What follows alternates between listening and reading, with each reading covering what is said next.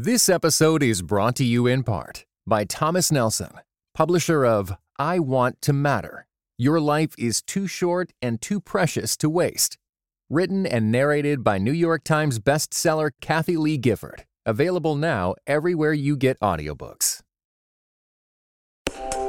Welcome to the Table Podcast, where we discuss issues of God and culture, brought to you by Dallas Theological Seminary.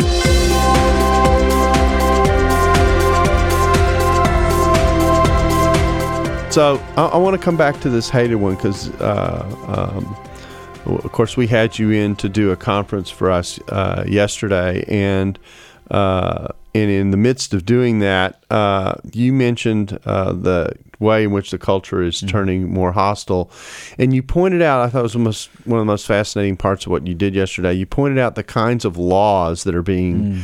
considered and passed today, which kind of is a snapshot of kind of where we are, what we're dealing with. Um, can you uh, share some of those? Uh, I mean, it ran from things as as mundane uh, as uh, I will say, bathrooms, flowers, and cake. Yeah.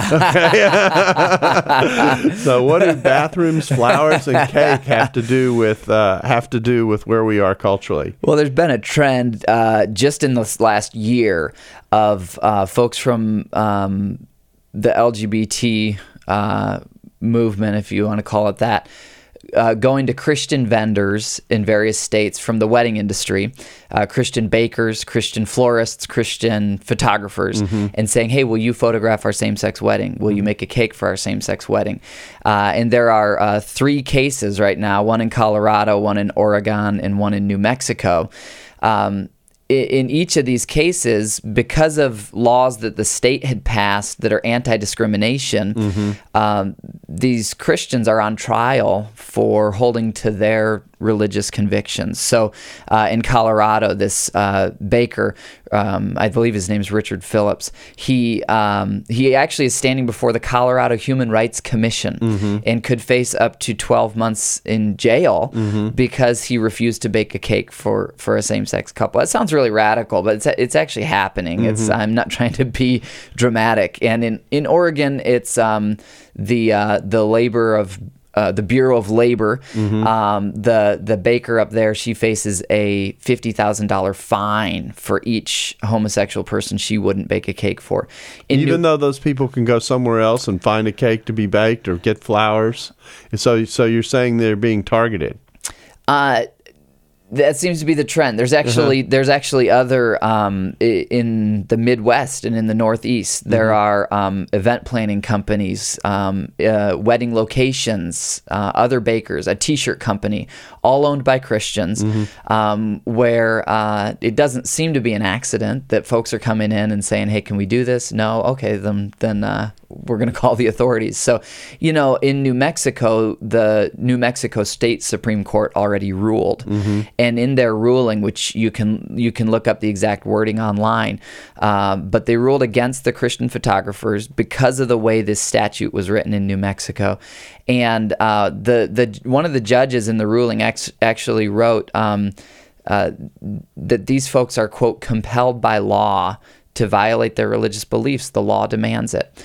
And uh, you know, obviously, we, we live in a state in a country where every state's laws are are developing and getting tested in courts.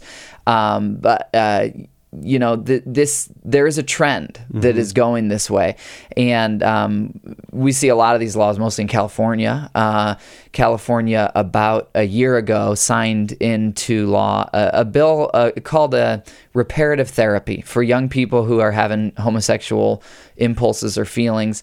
The law makes it illegal for a counselor or therapist in California to counsel a minor away from homosexuality. Mm-hmm. And uh, you know, I, I, covered a lot of legislation when I was a reporter and, and interviewed a lot of legislators, and they're pretty bright people. Mm-hmm. And a lot of them, uh, it's it's just been the norm for more than 200 years in the United States. When there's a law like that, they they used to be aware that most Americans are religious, mm-hmm. and they would put in religious exemption clauses. Mm-hmm. Well, uh, this reparative therapy bill that was signed into law a year ago specifically did not have an exemption clause. And if mm-hmm. you look back at the committee meetings and the development of the bill, the reason was because they're targeting Christian counselors and Christian families.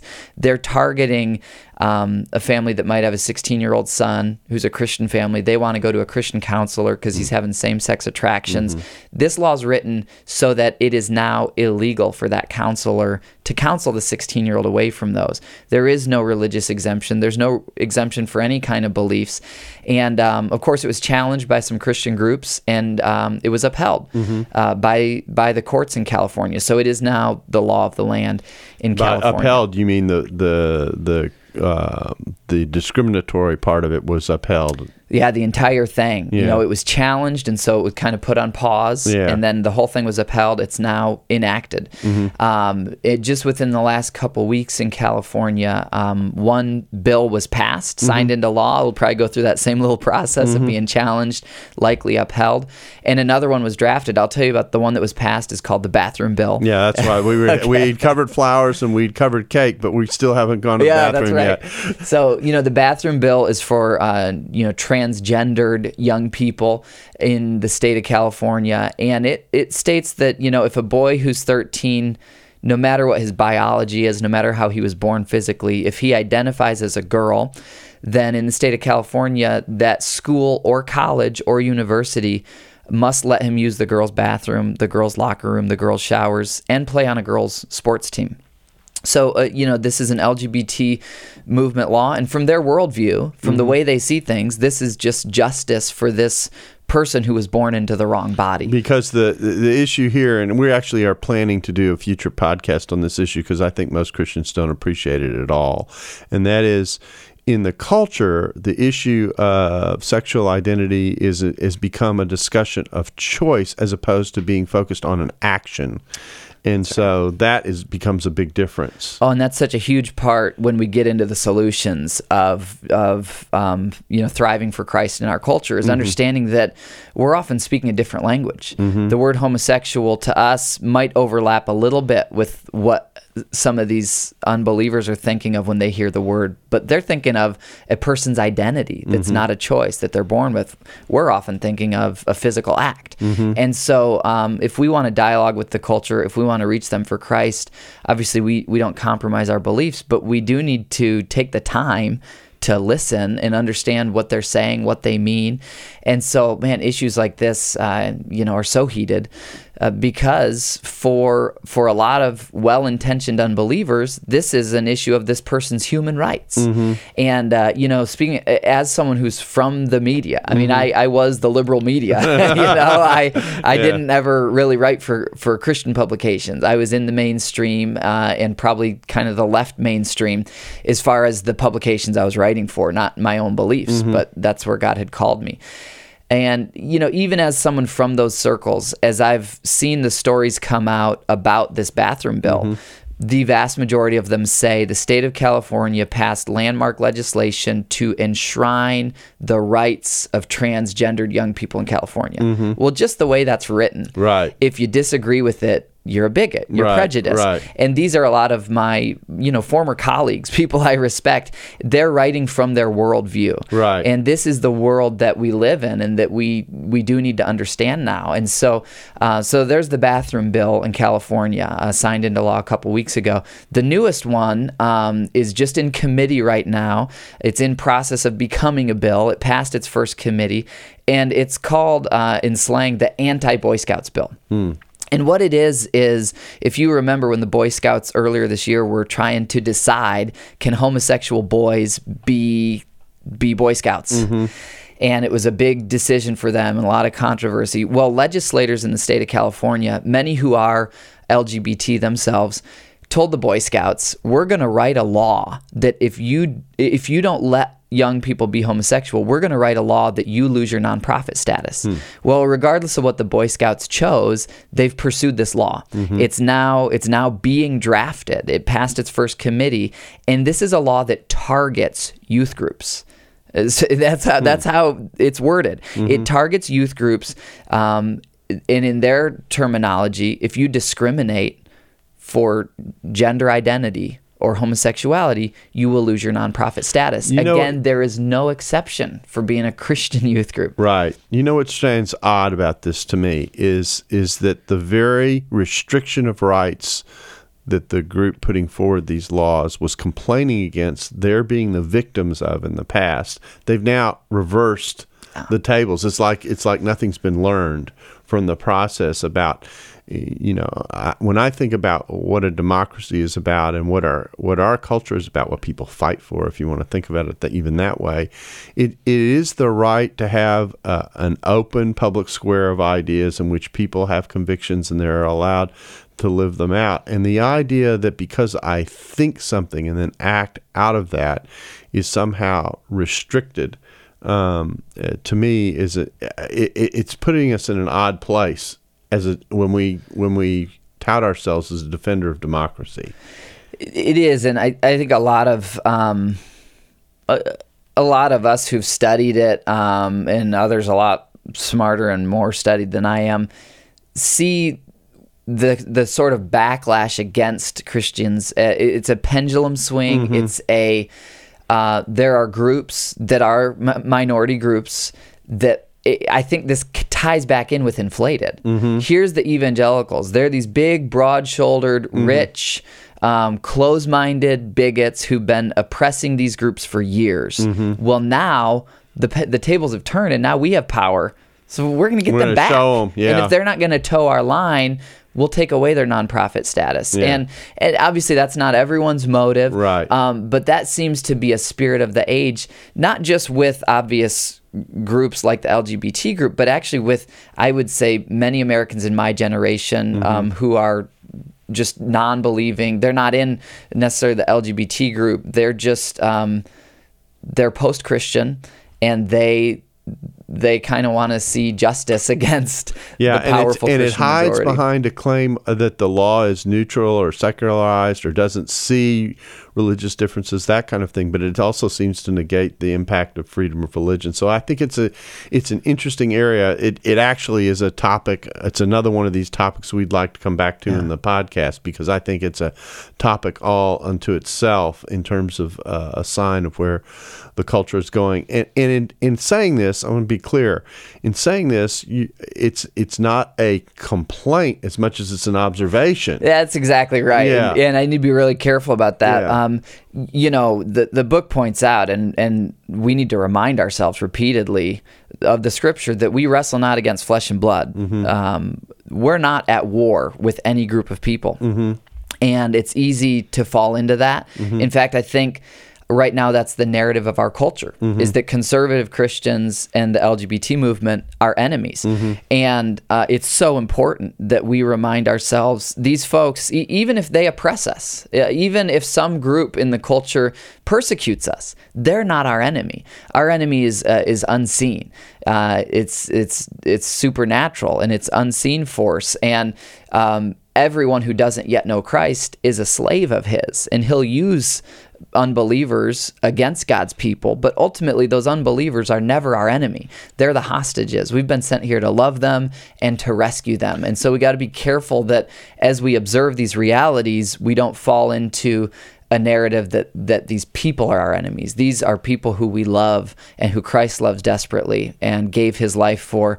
We want to reach them with the gospel. And and so there's a uh, the way I like to say this because I think it's an important point is there's you know the gospel is ultimately about an invitation. It's a good news that offers an invitation. Second Corinthians, you know, has says Paul says you know our message to the world is we beg you be reconciled to God, uh, and so. Uh, so we're looking at, at at an invitation and extending a hand. Now that doesn't mean that extended hand doesn't have to deal with reality and, and have some challenges wrapped up in it. It does, but in the end, your goal is not to win a win a war. Your goal is to win a person. That's right. And and, and so to do that, it's very very important how we put this all together. Well, we spent a lot of time talking about where the culture is, and um, uh, and uh, probably some people are pretty depressed.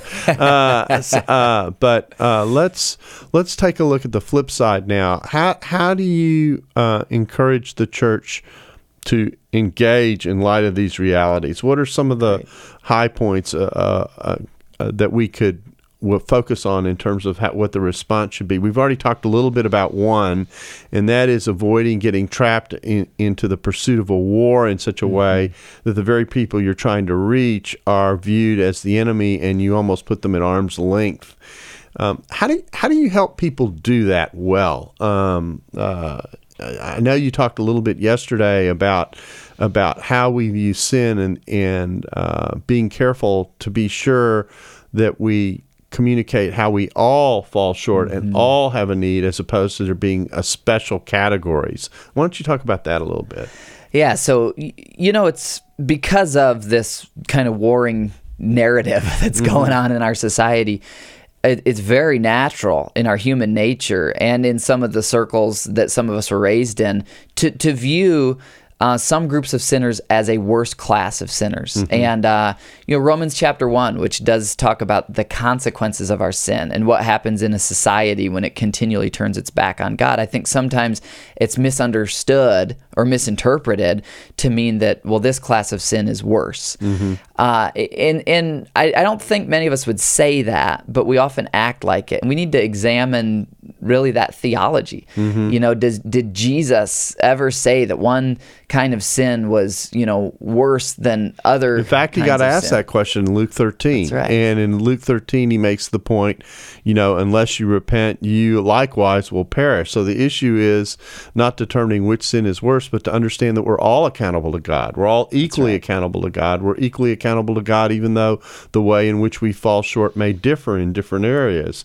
And we tend to to spot those areas where we behave, but we also uh, tend to have blind spots in those that's areas right. where we don't. And that's exactly what the Pharisees did. Mm-hmm. You know, you, you can find uh, almost lists in the Bible of which sins are worse, but they come from the Pharisees. Mm-hmm. You know, for the Pharisees, it was. Um, the sins they didn't struggle with mm-hmm. conveniently mm-hmm. were the worst ones mm-hmm. to be mm-hmm. a tax collector or prostitute. Mm-hmm. So when Jesus started hanging out with those people and eating with them, it just blew the Pharisees' minds. And mm-hmm. uh, but Jesus, we know, didn't talk in this kind of um, grading on a curve sin lens. He uh, talked about two categories. You know, you're either a child of God or a child of Satan. You're mm-hmm. either in the light or you're in the dark. You're mm-hmm. either on the the narrow road or you're on the wide road. Uh, you're either a sheep or a goat, a wheat or a tare. Uh-huh. This is how Jesus um, thinks. This is spiritual reality. Mm-hmm. And uh, this is Romans chapter 6 mm-hmm. that, um, well, first of all, Romans 3, that we're all separated from God by our sin. We've all fallen short.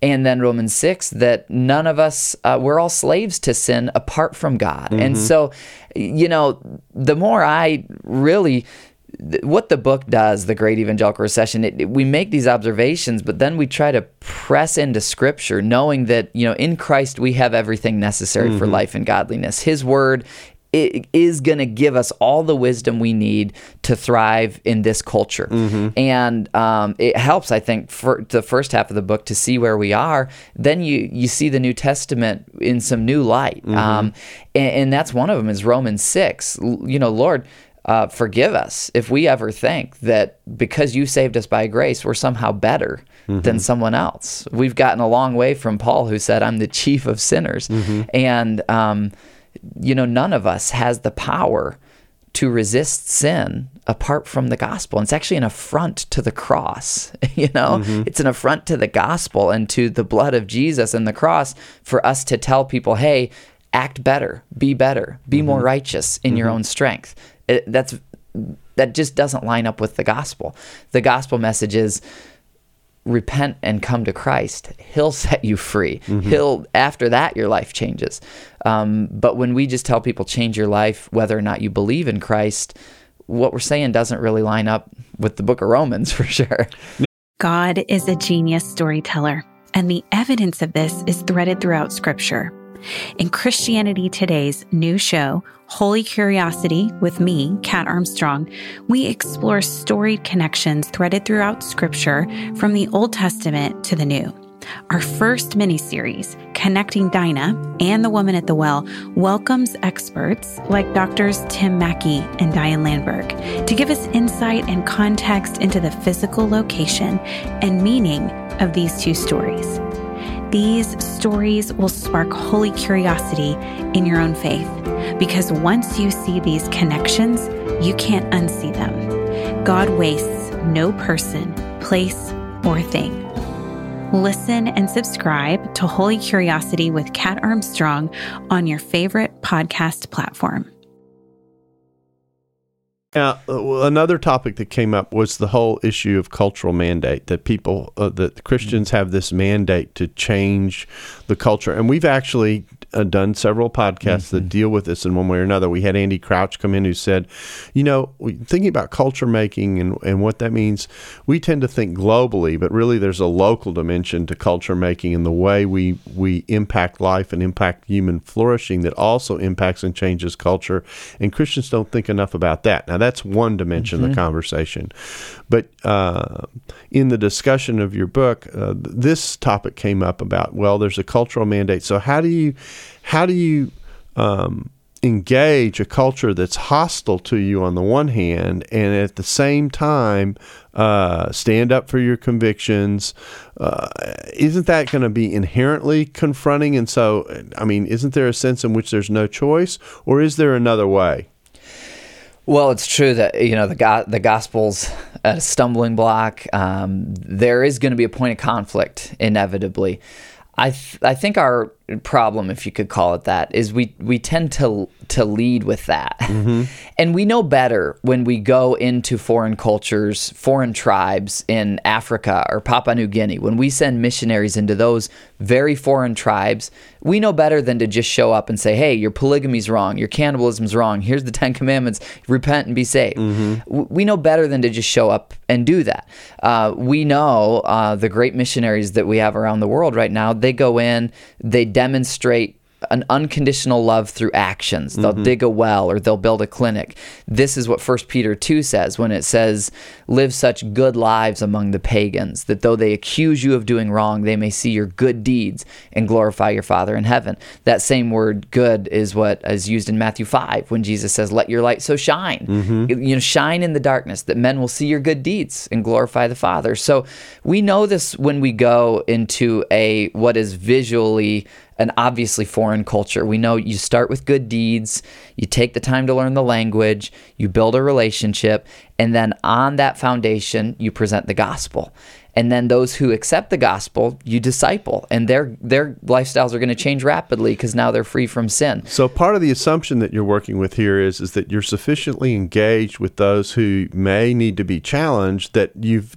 established a level of, of trust for that engagement as opposed to just kind of coming in as an outsider and, and shaking your finger with no connections uh, tied to the person. Fair, fair analogy. That's right, and I think we'd all agree that you know, nine times out of 10 or more, that's going to fail mm-hmm. in, in a foreign tribe in Africa or New Guinea. What we have failed to recognize is that as culture has rapidly changed in the last 20 years, a lot of our neighbors in America who speak English mm-hmm. Are from radically foreign tribes. Mm-hmm. And we need to, to do the same thing, really, that Jesus did. You know, he mm-hmm. didn't love us from a distance. First John 4, you know, we love him because he first loved us. Uh, Philippians 2, he humbled himself, he came down into our darkness darkness. Mm-hmm. He took the time to to become one of us mm-hmm. and without compromising his righteousness. And mm-hmm. so if we're going to follow Christ to foreign tribes, we get that overseas and and uh, I'm essentially calling us for a paradigm shift that we recognize a lot of our neighbors in our workplaces, in our family reunions, mm-hmm. uh, living on the same street.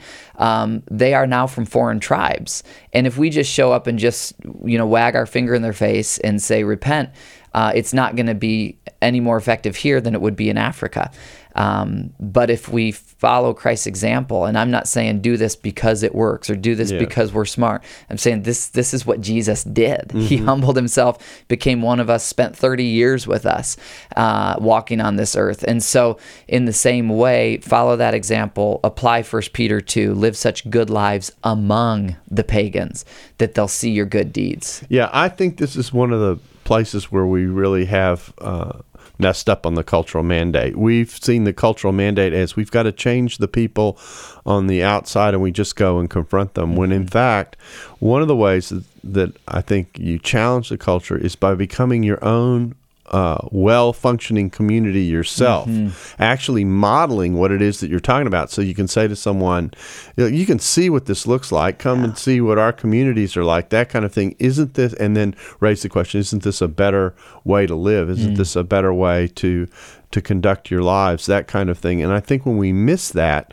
we we uh, we risk um, not having an example behind what we're doing. I often like to tell students that if you watch the Gospels, you'll see Jesus preach a message, like he preaches the message in the synagogue in Nazareth, and he says, "You know, I've come to release the, uh, to preach to the poor and to heal the sick and that kind of thing."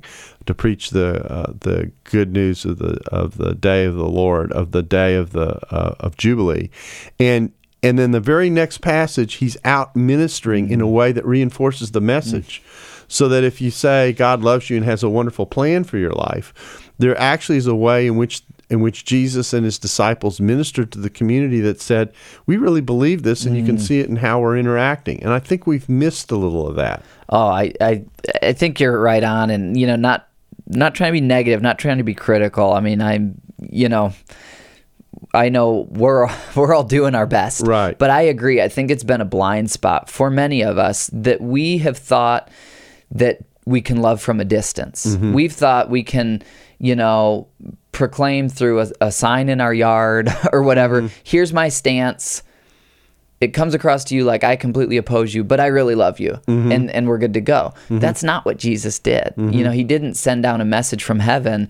Hey, you know, you're all sinners. Um, I'm opposed to you, but I love you. No, he came. He came down among us Mm-hmm. and and showed that he loved us, and then explained our sin and our need for repentance. So this discipleship that you're talking about that the church needs to develop needs to also challenge people to be engaged in such a way that they're actually um, in, if I can say it this way, in and among people that they're trying to reach, uh, getting to know them, ministering to them, that kind of mm-hmm. thing. Is that is that part of what you have in mind? Absolutely, and I just you know I, I've said it a few times, but I think that that word in First Peter two twelve, live mm-hmm. such good lives among the pagans. There's mm-hmm. certain things from the the New Testament paradigm where people are meeting in homes. They were a minority in the culture, whether they're in Ephesus or Galatia or Corinth. There are certain things that were givens that sometimes for us aren't givens, and and we got to you know look into God's word and be real about where we are and say, okay, you know, God really, it's a given that we're supposed to be among the pagans.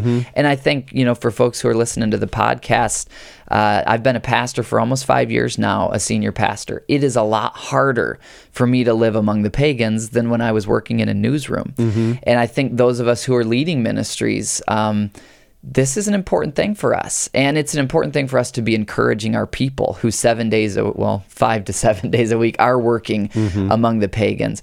Um, you know it, we can't reach them if we're not among them. And even our language has to be careful here because you've used a phrase a lot that that actually uh, I. I pause about, and that is it, when you're saying living among the pagans, you're talking about living among people who are unbelievers. You're talking about living among people who don't share our worldview. You're talking about living among people who, who, uh, who the culture, if I can say it that way, has shaped and formed in a certain way. If they've never had exposure to the church, you would you wouldn't think they'd be impacted by the church.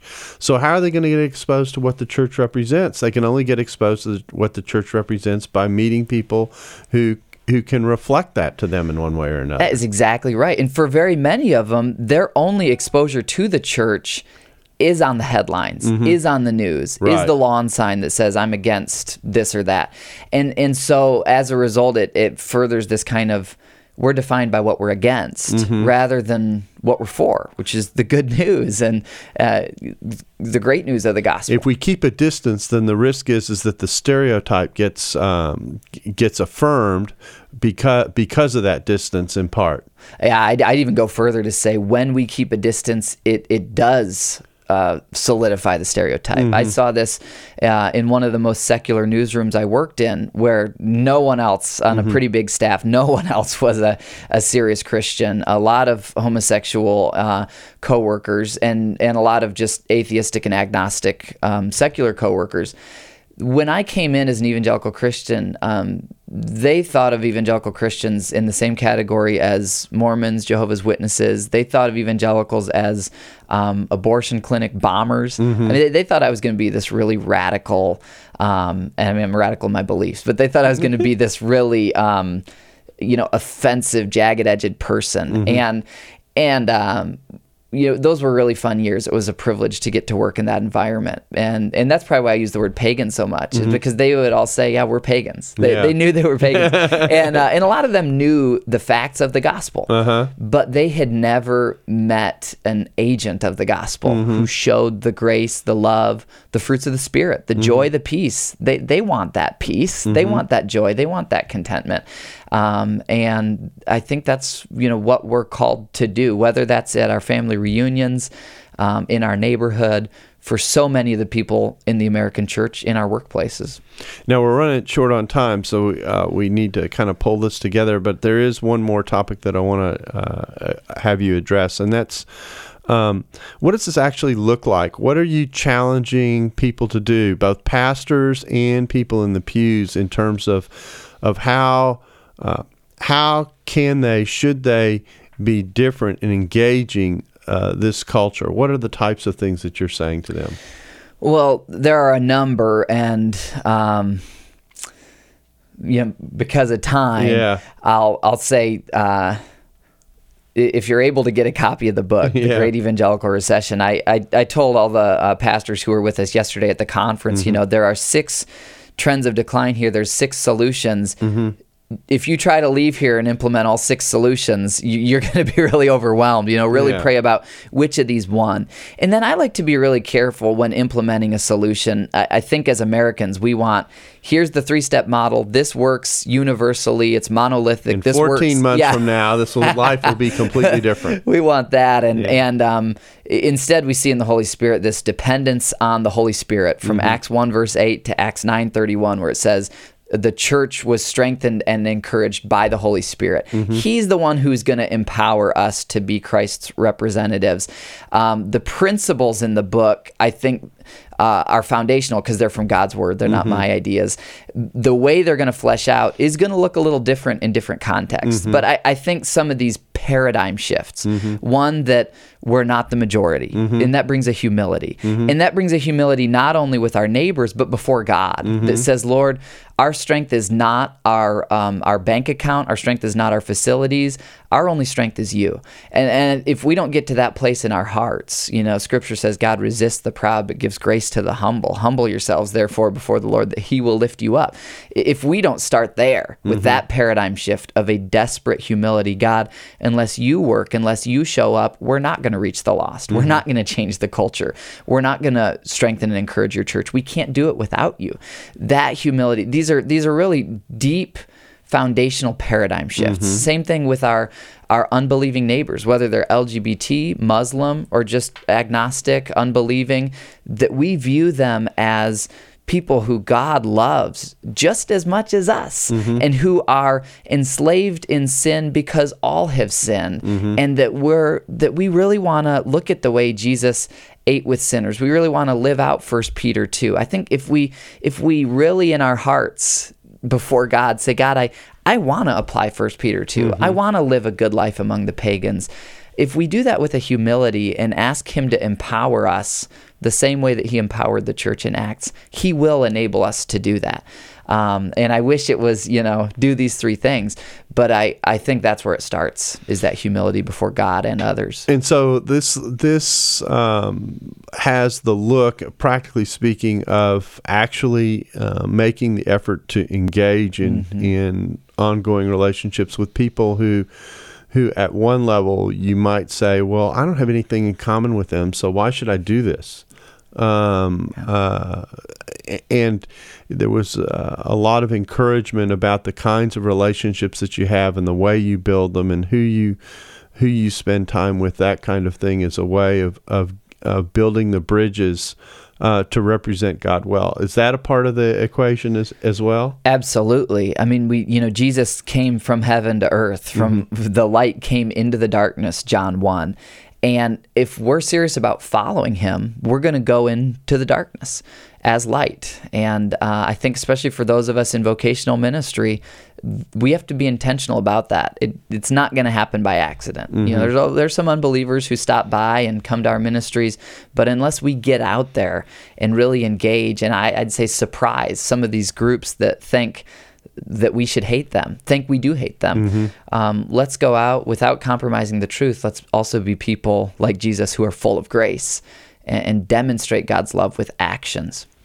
Now, you shared a little bit about, and this is probably the last thing we have time for. You shared a little bit of how you spend your own time to make this happen. Why don't you share a little bit about that. So how do you how do you make this work? Yeah, one thing I've noticed uh, as a now as a vocational minister, this is a lot harder. Mm-hmm. You know, um, Jesus says, "Don't hide your light under a bushel." A lot of us work in a bushel. Mm-hmm. You know, we wake up in the morning, we drive to the bushel. It's a church building, right. and we work there.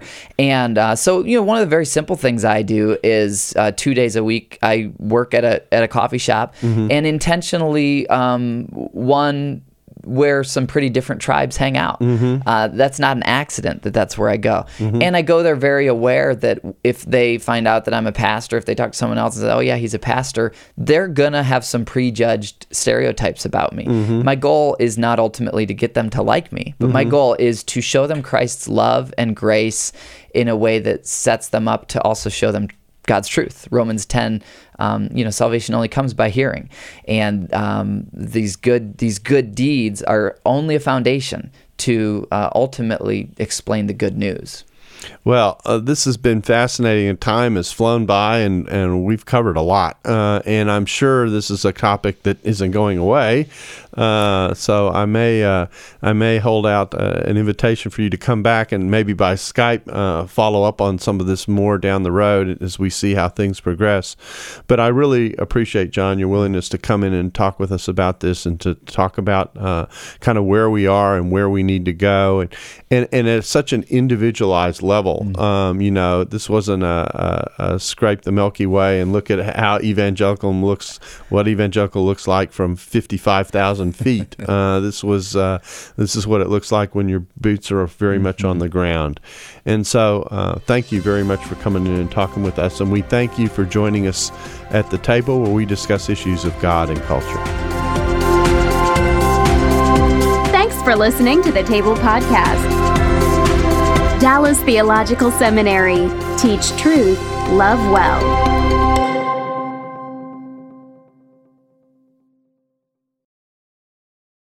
This episode was brought to you in part by the Compelled Podcast, which uses gripping, immersive storytelling to bring Christian testimonies to life. Listen to missionaries, addicts, martyrs, and more who have seen Jesus at work in unbelievable ways. Listen on your podcast app or compelledpodcast.com.